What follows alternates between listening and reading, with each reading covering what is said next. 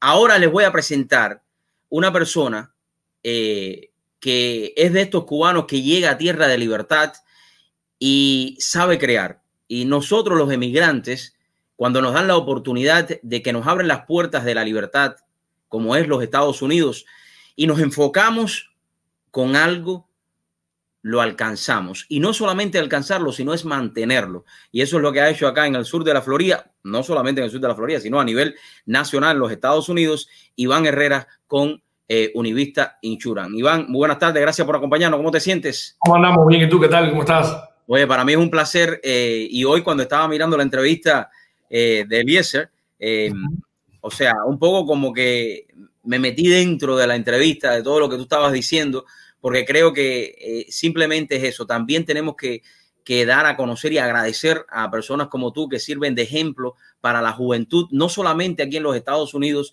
sino en cualquier parte del mundo y específicamente en nuestra Cuba. Gracias por compartir con nosotros acá hoy en el programa. Un placer, gracias por la invitación. Óyeme, háblame un poquito cómo surge esta idea no de, de, Univista Insurance. Eh, chicos, eh, yo, yo eh, bueno, como todo inmigrante, como todos los que llegamos, eh, pasé mucho trabajo al principio, eh, tenemos que hacer lo que, e inclusive comencé, comenzamos trabajo, comencé trabajando en la construcción eh, sin documentos, no tenía ni documentos, y, y, de ahí fui tratando de mejorar económicamente y, y, ¿sabes? Escalonadamente tratamos de, de, de salir afuera, sacar afuera a la familia y eh, yo hasta que llegué a vender automóviles me di cuenta que las ventas en este país mueven el mundo. Comencé a vender automóviles y me fue extremadamente bien en la venta de automóviles. Eh, un, un, dealer muy prestigioso, un concesionario de autos muy prestigioso. Eh, yo me sentía muy bien vendiendo autos, me sentía bastante bien con las ventas y todo eso. después saqué mi licencia de, de real estate. Yo vi que eh, cuando asegurábamos, cuando vendíamos un carro había que asegurarlo, cuando vendíamos una casa había que asegurarla. Entonces yo dije, oye, aquí el negocio es el seguro. Entonces eh, saqué mis licencias. Primero comencé como agente de vida, seguros de vida, que me encanta. Eh, nosotros somos una de las pocas agencias de Property Casualty donde, donde hacemos seguros de, de, de vida y de salud eh, combinamos todo y, no, nos va muy bien haciendo esto. Eh, en el año, como te dije, yo, yo vendía seguro de, de, vida y salud. En el año 2009, eh, yo traté de, traté de expandirme y yo quería tener una, una ah, población captiva donde poder venderle seguro de, de, vida y compramos el nombre de Univista por 40 mil dólares eh, y, nos fue, nos ha ido extremadamente bien, hemos trabajado muchísimo. Me gustó el nombre porque, y te digo el nombre porque simplemente era el nombre, no tenía mucho, no tenía clientela ni tenía nada. Y el nombre, pero me gustaba el nombre porque eh, en inglés y en español eh, sonaban igual. Univista, Univista. Y así, así lo hicimos. Hoy por hoy, ¿cuántas agencias tienen en todos los Estados Unidos? Porque no solamente están aquí en Miami, ¿no? Sino están en, en diferentes estados tenemos 153 agencias, 153 agencias. Y, y, estamos creciendo todos los días, eh, eh, crecemos. Eh, tú habías hablado algo que es importante y yo quiero hacer una pausa ahí, ¿no? La venta. Sí. las personas a veces te dicen, oye, yo no sé cómo tú puedes trabajar en esto de los seguros, porque vender para mí no, yo, no sirvo como vendedor, ¿no? ¿Qué tú le puedes decir a esa persona? Porque el simple hecho de uno ir a presentar un resumen en una compañía de trabajo para, tomar un trabajo ya es que te estás vendiendo. ¿Qué tú le puedes decir a esa gente? Eh, eh, eh, esa noticia es la que te iba a dar. cuando, cuando tú haces, estudias una profesión, abogado, inclusive presentador como tú eres, lo que tú eres, sin darnos cuenta intrínsecamente eh, e implícita, eh, eh, está implicado en la profesión las ventas, aunque tú no lo creas. tú puedes ser el mejor abogado del mundo si no sabes vender lo que tú, lo que tú sabes y con el conocimiento tuyo, no te va a ir bien como sin embargo un, un abogado mediocre que sepa venderse. Claro, todas las ventas tú tienes que respaldarlas, tienes que tener una estructura, tienes que tener Yo aprendí, yo no sabía que las ventas eran tan, como tú ahorita dijiste, te estaba escuchando en la entrevista con el otro muchacho. Eh, nosotros en Cuba vendíamos de todo, luchábamos, trabajábamos, hacíamos cualquier cosa, pero eh, en Cuba no, nos compraban por necesidad. Aquí no, aquí tú tienes que aprender la venta, tienes que ir a la escuela, tienes que saber y representar. Yo siempre le digo a todo el mundo que en las ventas eh, tiene para mí un solo secreto, es representar un buen producto y venderlo con honestidad. Es todo. Y es lo que yo he tratado de hacer. Eh, la, parte, la parte del seguro, y una de las cosas que yo te escuché hoy hablar era eh, acerca de la tecnología, ¿no? Hemos vivido unos meses de pandemia eh, o de virus chino, como digo yo, en el cual muchas personas han perdido sus empleos pero ustedes se han reinventado también y a través de la tecnología me, imagino que han seguido conectados. Sí, en eso nosotros, nosotros tenemos mucha experiencia veníamos invirtiendo hace mucho, mucho, mucho tiempo, eh, eh, mucho, muchas eh, en estructura, en tecnología. Nosotros somos la, única agencia, yo creo que en el mundo, en la parte de seguro, donde tenemos 10 programadores, donde hemos invertido en nuestros propios software, donde nosotros creamos las herramientas que nos necesitan, que necesitamos tecnológicamente para llevar adelante la compañía. yo creo que el no copiar y el estar siempre haciendo cosas nuevas, invirtiendo, ha sido uno de los grandes éxitos. Lo mejor que no teníamos cuando comenzamos el seguro es que no, no, no sabíamos nada de seguro. Y cuando tú no sabes, tú puedes implementar cosas que, que, nadie hace. Por ejemplo, yo tengo trabajando conmigo agentes de seguro que llevan 25, 30 años eh, en el negocio. Ellos nunca han visto las cosas que nosotros hemos hecho. Ellos nunca son tremendos agentes, tienen tremendos conocimientos, le hemos aprovechado su experiencia al máximo, nos han ayudado muchísimo, pero al final del día esa fusión entre la tecnología y el conocimiento de los productos es el que te van a llevar a otro nivel. Óyeme, eh, creo que en el día de ayer vi el lanzamiento de una aplicación en el show de Carlucho, eh, que creo que esto va a revolucionar también la manera en, la cual las personas que tienen todas sus licencias para vender eh, seguros se pueden unir también a esta plataforma con ustedes. No sé si puedes hablar un poco de esto. Bueno, yo lo vi en el show, así que. Pero mañana casualmente es que vamos allá a firmar todas las cosas de. Es algo que estamos esperando por más de año y medio. Estuvimos casi dos años trabajando en la nueva aplicación. Es una aplicación eh, eh, parecida a Uber, eh, una aplicación ajustada al seguro. Nosotros tuvimos, llevamos más de un año y medio construyendo esta aplicación en Bélgica. La hicimos de una manera donde nosotros la tecnología la pusimos a disposición del cliente para hacer todo más friendly, donde todo sea más fácil. Ahora mismo ya la, aplicación está disponible en Apple Store y en, ¿cómo se llama la otra plataforma? y en Android. la tenemos, teníamos el equipo de nosotros trabajando muchísimo día y noche en esta aplicación porque eh, no queríamos que nos las copiaran primero eh, y, y, segundo queríamos hacer algo bien eh, único a nivel nacional donde ahora mismo, mira, hay, hay muchos agentes de, de seguro que se gradúan y tienen su licencia. No saben tan siquiera qué van a hacer, dónde van a trabajar, qué es lo que van.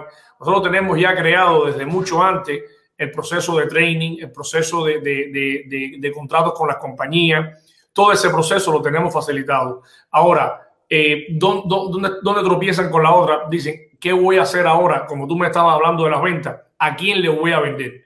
Entonces nosotros hemos creado entre la plataforma digital que tenemos Univista TV, en que estás invitado cualquier eh, eh, cuando tú quieras ir y, coincidimos en muchas cosas de las que tú pones en, en, tu, en tus redes y todo eso. Somos republicanos, queremos la libertad de Cuba, hay muchas cosas eh, en las que coincidimos. Eh, en este eh, tenemos la, la, forma de, de, traer a los clientes, los clientes han confiado en nosotros, en el esfuerzo que hemos puesto a lo que es el nombre de Univista, a lo que es la estructura que tenemos.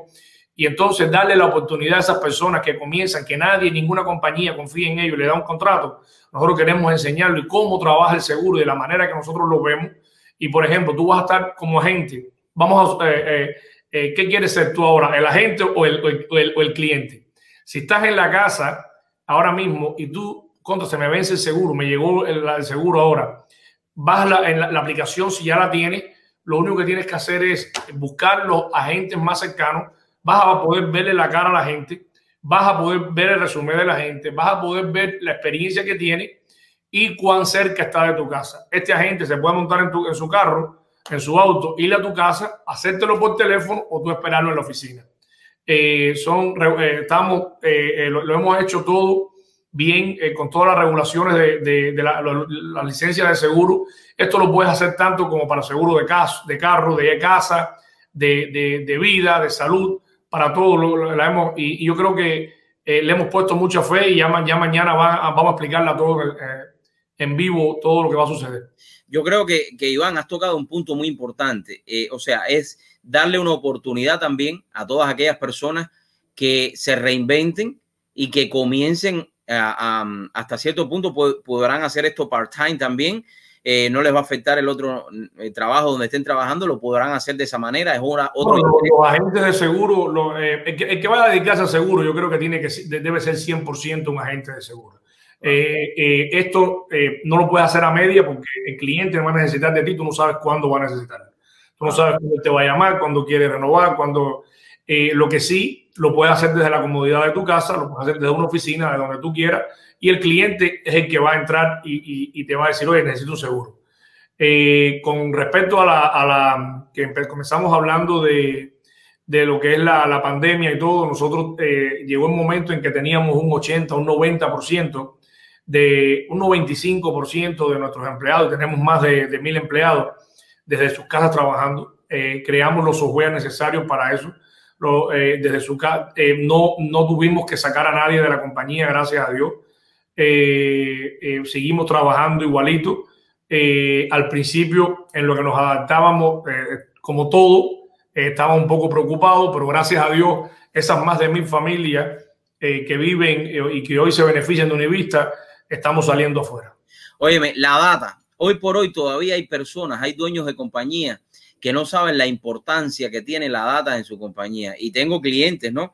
Que a veces cuando tú le estás hablando de este tema, no, no entienden todavía el valor agregado que tienen 20, eh, 10 años de data acumulada y que no saben trabajarla con ella. ¿Qué le puedes decir a eso, a esos dueños de negocio que hoy por hoy todavía no quieren trabajar con la data? Lo importante es increíble como cuando eh, yo, yo compré eh, la, agencia, que había un poquitico, bien poquito cliente, de clientes, tenían todo en files. Eh, y, todavía hay agencias por ahí con la cantidad, imagínate, ahora nosotros tenemos nuestros libros, más de 500 mil clientes. ¿Cómo tú organizas eso? ¿Cómo tú, dónde tú guardas los folders? ¿Cómo tú haces eso si tú no tienes la tecnología en tus manos? Entonces, hoy están los, los data warehouse, que son eh, eh, almacenes de data donde tú electrónicamente puedes guardar una, inmensidad de, documentos, ya sea una licencia de conducción, ya sea eh, la, misma póliza anterior, ya sea cualquier ID, cualquier, cualquier, hasta los accidentes, los reportes de los accidentes los puedes guardar. Y sin eso yo creo que, que, estamos perdidos en estos momentos. Y aparte, el cliente que te llamó a ti hace seis meses le va a tocar renovar dentro de seis meses. Si no le pudiste hacer la póliza anteriormente, ahora tal vez tienes mejores precios, lo puedes llamar y ofrecerle mejor, mejor servicio y, mejor precio también. No, y las proyecciones en las compañías, cuando tú tienes datas acumuladas de varios meses, años, tú puedes hacer proyecciones de tus ventas, puedes hacer proyecciones que a la larga van a beneficiar a, tu compañía. Otro de los puntos que creo que es importante tocar hoy, Iván, es la diversificación del capital yo eh, he visto, ¿no? En, todo lo que he podido eh, buscar acerca un poco de, ti, hemos visto cómo tú te has podido diversificar. No solamente te has quedado en lo seguro, sino también estás entrando en el tema, o ya entraste ya en el tema de lo que es televisión digital, de lo que es, yo no le diría televisión, yo le diría crear contenido para todas las plataformas que hoy por hoy están marcando la diferencia en el mundo entero. Estamos hablando que las grandes eh, cadenas de televisión están switching, están cambiando a la manera que se hacía hace cinco años. Y hoy por hoy lo hemos visto aún más con esta pandemia, ¿no? Eh, yo llevo muchos años entrando en los canales de televisión, viendo la infraestructura enorme eh, que hay. Yo, yo, yo me imagino para operar eso, los millones de dólares que necesitan mensuales para pagarle tanto a talento como a técnicos, eh, ves los enormes estudios estos, ves los enormes camerinos, eh, ya eso se ha hecho, por eso es que las televisoras hoy están eh, de la manera en que, están y ha surgido para suerte de nosotros, todo lo que es la, social media. Esto, lo que es el, canal de televisión Unidad TV, nosotros hemos invertido, bueno, imagínate que nosotros tenemos tecnología que todavía no la, no la tienen los canales de televisión. Nosotros invertimos en todo lo novedoso, todo lo, lo, lo, último que había en, tecnología, tecnología de punta, en, este caso eh, para, para broadcast en, en, televisión y en la, en la media. Eh, hicimos una inversión grandísima, inclusive con, comprando un edificio con muy buena eh, exposición y muy, muy buenos estudios, que estás invitado cuando tú quieras ir, cuando tú quieras ir, ir por ahí. y entonces creímos en, un proyecto. Carlucho se nos había quedado sin trabajo, yo quería ayudar a Carlucho. vimos, le apostamos al proyecto y salió Univista TV Hoy tenemos otra familia, tenemos Univista Insurance y tenemos otra familia donde ellos son autónomos, ya ellos se mantienen por ellos mismos. Es un canal que, ya está produciendo dinero eh, y dinero para vivir muy decentemente. Eh, yo creo que yo no lo, hice por ayudar, pero salió eh, cuando, uno actúa bien en la vida, yo creo que Dios está mirando y salió súper bien. Nosotros también creemos mucho, yo, yo soy realtor y hago muchas inversiones en real estate que también es otra eh, eh, diversificación, diversificación de, diversificar eh, el, capital y yo creo que es la, única manera que después a la hora de retirarnos podemos hacer, si hemos trabajado toda la vida por dinero, un día el dinero tiene que trabajar para nosotros. Y, y es lo que estamos haciendo. yo creo que, que, en la vida con el ejemplo es una de las, de las maneras de expresar más lo que uno tiene, ¿no? Y lo que puede dejar a la comunidad, que a la larga eso es lo que se queda, lo que tú puedas eh, dar con tu ejemplo. Em, ¿Cómo tú te sientes o de qué manera tú crees que, pudiéramos aportar un poco más a, que un día exista un cambio en Cuba? Y como yo lo decía al principio del programa en el día de hoy, yo, mi, mi opinión siempre ha sido que el cambio está dentro de la juventud, dentro de esas personas que viven ahí mismo en Cuba. ¿Cuál es tu visión al respecto? ¿Tú Daría, acuérdate que son 60 años de adoctrinamiento eh, yo nací ahí, yo no sé a qué edad tú, viniste para acá, pero yo vine con 23 años. A tu misma edad, vine con 22. Ese año cumplía 23. Yo vine con 23 años y, esa gente nos robaron nuestra niñez, parte de la juventud, pero peor estuvieron nuestros padres que le robaron casi la vida completa. Eh, eh, yo te digo es difícil, es difícil. cuando yo estudié, inclusive la doctrina que nos dieron a nosotros allá, eh, fueron todos los libros estos de, economía política y marxismo-leninismo y toda de la parte rusa. Eh, y una de las cosas que sí decía, que sí me aprendí, es que el hombre piensa como vive, no vive como piensa. Y, ellos, eh, el, el, escenario del cubano de hoy, a pesar de que le, le, han dado alas con los celulares, con la social media, entrando, recibiendo mensajes del extranjero y todo eso, todavía ellos no, ellos eh, eh, eh, les es más fácil pensar que la solución a su problema es irse del país antes de darse cuenta, como, como lo hicimos tú y yo, pero antes de darse cuenta, pero cuando tú y yo tuvimos lo que es los dirigentes que estaban, los dictadores que estaban en ese momento, para decirlo de esta manera, estaban en su apogeo, estaban cuando más fuertes eran. Yo creo que ya están desmoralizados ahí no hay ningún líder político, ahí no hay ningún líder eh, que, pueda creer el pueblo. Y yo creo que el pueblo poco a poco se está dando cuenta, se está educando en este sentido y, la información ha sido el peor enemigo para esa dictadura y nosotros somos responsables en gran parte, tú, Eliezer, Otaola, eh, yo me siento responsable también por, ayudar a la libertad de Cuba. Yo creo que podemos eh, poner nuestro granito de arena y ayudar a esa generación a que se libere de, los fascistas que, tienen, están en poder. Oye, eh, son pocos los cubanos que tienen, o, pocos los cubanos, no, son pocas las personas que tienen la oportunidad eh, de compartir en las Naciones Unidas. Eh, tú fuiste un ejemplo de ello, tú estuviste ahí, tuviste la oportunidad de hablar. ¿Y cómo te sentiste frente a tantos países, frente a tantas personas? un cubano que apenas llevaba en Estados Unidos unos años, como quien dice. Sí, eh, fue, un viaje, un viaje eh, bien bonito porque yo me gané un viaje a New York eh, por una compañía de seguro, nos invitaron, nos habían pedido los pasaportes como dos semanas antes, ni sabíamos, ni sabíamos para qué me pedían los pasaportes. Yo sé cuando llegaron ahí nos dijeron, mira, van a entrar a las Naciones Unidas y van a ver a varios mandatarios, van a ver dirigentes ahí de las Naciones Unidas, van a ver responsables de, de, ciertas labores eh, en, el, en, el, mundo, de que se digan en el mundo dentro de las Naciones Unidas. Eh, personas de todo el mundo, nos llevaron a las Naciones Unidas y, ese día desayunamos ahí, éramos 70 gente de vida de, nacional de todo, de, todo Estados Unidos. Y, el, año que el, otro año siguiente nos tocaba ir a Australia, como ese mismo viaje por Australia.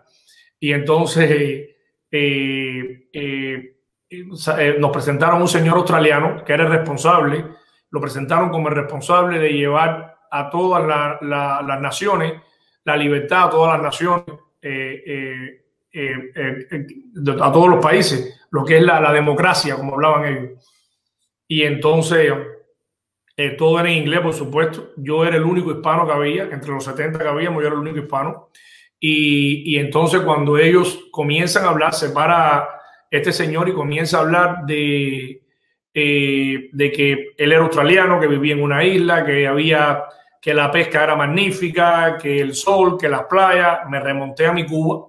Yo soy de un pueblo que se llama Alquizar, pero estamos eh, muy eh, apegados a una playa que se llama Guanima, donde yo corría sin zapatos y, me encantaba estar eh, en esa playa. Y, y, entonces en mi mente me transportó ahí y el hombre hizo, hizo una pregunta, alguien quería decir algo. Mi esposa estaba al lado mío y, yo me, levanto con mi inglés, con el inglés que, y Miami no te ayuda con el inglés, eh, me levanto y empiezo a hacer mi exposición y le pregunto al hombre, le dije, mira, yo vengo de una isla igual que tú, donde las personas eran felices, donde las personas, eh, mis amigos los dejé ahí, nos gustaba pescar, nos gustaba la pesca, nos gustaba eh, los campos, nos gustaba todo lo que él había explicado de, Australia. El cubano le gusta lo mismo. Y creo que somos isleños también y, nos gusta lo mismo y, le pregunté que si él era encargado de llevar eh, la democracia a todos los países del mundo, porque que me dejara ayudarlo a, llevar la democracia a Cuba. El hombre eh, eh, dice que hay dos países de, este hemisferio donde no dejan entrar a los relatores de las Naciones Unidas, uno es Venezuela, el otro es Cuba. Y me dio una explicación ahí, después cuando terminamos, todo el mundo, el único que hizo la pregunta fui yo, todo el mundo fue a saludarme, él vino y me abrazó, eh, ese día por la noche el CEO de la compañía me invitó a comer a todos, cerró un restaurante eh, muy bonito ahí en New York para nosotros y viene la, secretaria del CEO y me dice, eh, eh Mr. Asadi, que es el, casualmente es el iraní, muy buen amigo mío, me dice, ¿lo quiere, lo quiere usted en su, en, en su mesa? Me senté a conversar con el CEO y la señora, la pareja que estaba frente a mí, me dice, ay, I apologize eh, discúlpame, eh, digo yo, pero why, why have to apologize? Díceme ella, porque cuando tú estabas hablando esta mañana en las Naciones Unidas, tú tenías una columna detrás de ti. You had a column behind you. I cannot uh, see you, but I, I, was listening to you and I told my husband, look, that's Tony Montana speaking. Tony Montana, eh, eh, parece que el acento nuestro y todo. Pero es un pasaje bonito, un pasaje de la historia de, de cualquier cubano, de cualquier emigrante que viene a tierras de libertad y quiere echar para adelante. Y a mí no me da ninguna pena eh, con este inglés hablar en todas partes. Y fue una, una experiencia muy bonita en las Naciones Unidas, aunque tengo mis reservas. Eh, le doy toda la razón al, presidente de los Estados Unidos. Eh, las Naciones Unidas es una institución que está para ayudar a muchos pueblos, no para ponerse de parte de los, de los, de los, de los, de los dictadores. Y creo que hay que arreglar muchas cosas dentro de las Naciones Unidas. No, no, completamente de acuerdo contigo. No sé si sabes que hace ya algunas semanas el presidente del Partido Asesino Comunista Chino eh, presentaron una solicitud para eh, poderse eh, postular para el puesto de ser el, jefe, ¿no? Sabes que los países siempre se pasan la jefatura de las Naciones Unidas, los que son miembros, ¿no? Y eso es uno de, de las faltas de respeto más grandes que he visto en la historia de, este, de esta o sea, de este, de este mundo. Hay, hay muchas organizaciones que, que, Estados Unidos ayuda, como también lo es la Organización Panamericana de la Salud, donde están exportando a los médicos cubanos, donde le han expuesto, y tengo un amigo mío que es el responsable de exponer eh, toda la trata de médicos y toda la trata de seres humanos que Cuba está haciendo. Eh, hay muchas organizaciones de estas donde viven de la caridad de los Estados Unidos o gran parte de la caridad de los Estados Unidos, donde la han cogido como herramienta, como, como uh, utensilios para eh, otras fuerzas izquierdistas eh, eh, llegar al poder. Y, han penetrado fuertísimo en todas ellas. Eso es lo que ha hecho China en todos estos últimos años, comprando países, pagándole deuda a los países, haciéndose ellos dueños de los países para que después ellos voten. Y ese es el caso de la Organización Internacional de la Salud, que en estos momentos sabemos que eh, apoyan completamente. esta, esta, pandemia por, por, mucho tiempo. Pero también no vayan muy lejos, no vayan muy lejos. No, no, hay que ir a China para tú ver eso. Desde antes que tú y yo naciéramos, eh, yo tengo 47 años y, y Fidel está exportando eh, movimientos de izquierda por toda América Latina. ha llegado hasta el continente africano, ha llegado a todas partes. Y hoy todavía la FARC, el FLN, eh, todo el movimiento sandinista que existía en, que existe todavía en Nicaragua, todos esos movimientos de izquierda todavía nacen en Cuba, tienen su origen en Cuba y, lo han tenido por mucho tiempo y yo creo y, ojalá eh, hay un dicho que dice muerto el perro se acabó la rabia que algún día y algún presidente de los Estados Unidos nos ayude y junto con nosotros los cubanos y nos ayuden a matar al perro gobierno ese que, que, que está en Cuba. Eh, ese tema de Colombia es una de las faltas de respeto más grandes, ese tratado de paz que hubo entre la FARC y entre Juan Manuel Santos, que fue a hacer el tratado de paz en la cuna. Es como ir a la casa del diablo que te prepara las guerrillas que te están matando tu gente a hacer un tratado de paz, que no es un tratado de paz, simplemente es para que ellos pudieran ser miembros hoy por hoy del Congreso. De...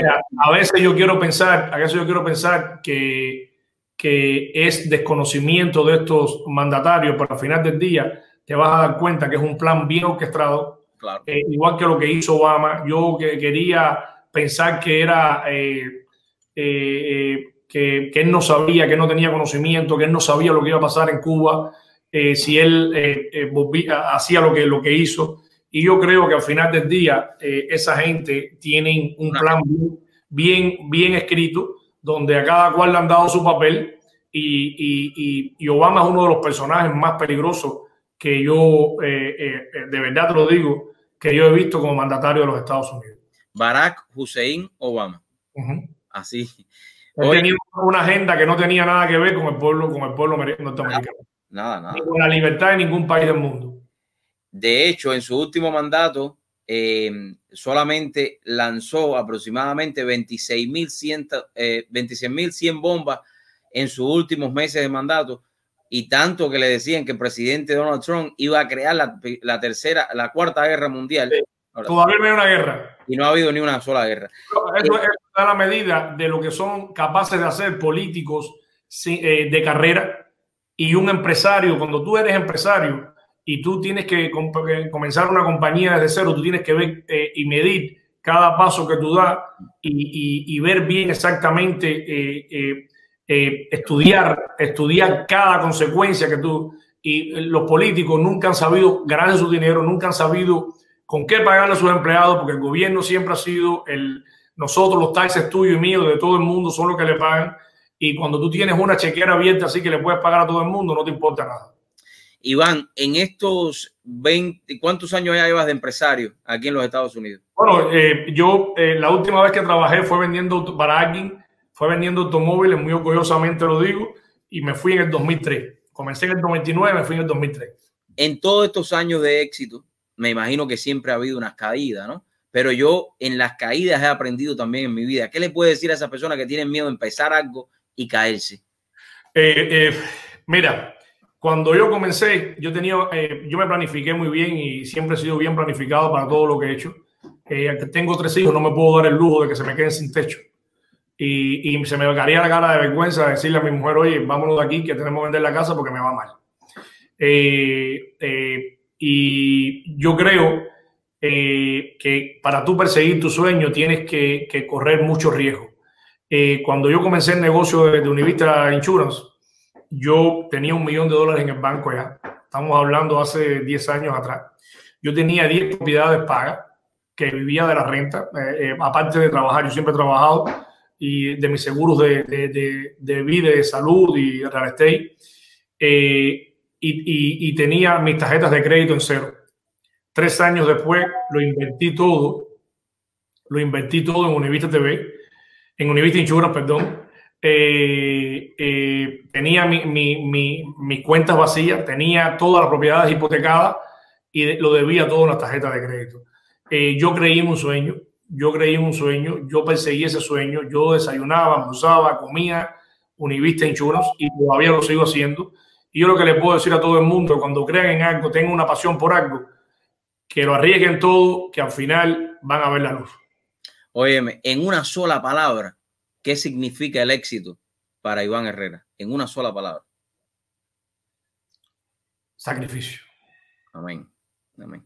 Hermano, gracias por la oportunidad de compartir con nosotros. Estamos y en lo que, lo pueda, que te pueda ayudar, aquí estamos. Y eh, ve un día por allá por, por, el canal para que lo vea, lo conozca y, y, y, vamos a conversar. Vamos a conversar. Y yo creo que debemos unirnos de todos los cubanos y, hacer de Cuba, de la libertad de Cuba, una causa común. Te oí hoy diciendo algo acerca de un amigo que puede ayudar o que ayuda a algunos de los cubanos que están en Cuba y eso eh, si pudiéramos conectarnos, me parece que es fantástico. este es un, cubano ilustre. Hay, le llamo así. que empezar por ahí llegando las Tiene casi 80 años y es la persona que ha estado detrás de, de todo eh, eh, la persecución y de todo el desenmascaramiento del gobierno de Cuba con la trata de médicos y todo.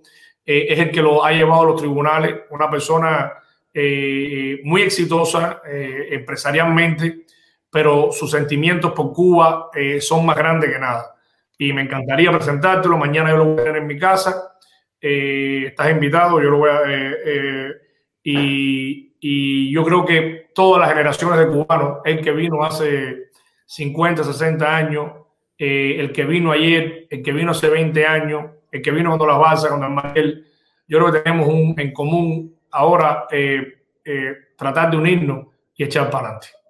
Iván, muchísimas gracias por la oportunidad. Gracias por la oportunidad de compartir con nosotros y yo sé que todos los que van a ver el programa se van a sentir más halagados, ¿no? En estos momentos en los cuales eh, tenemos que traer personas así, que sean exitosas y que traigan mensajes de unidad, mensajes de que sí se puede reinventar uno, de que sí se puede salir adelante en tierra de libertad. No podemos, no podemos sumarnos ni a 23, ni a, ni a, ni a, ni a Telemundo, ni a CNN, ni a CNBC yo creo que tenemos que, hablar de cosas positivas, de darle aliento a esa juventud de afuera que está, eh, que no, no todo en la vida es reggaetón y que el trabajo paga. Exacto, exacto. Oye, bendiciones para ti. Bueno, muchas gracias.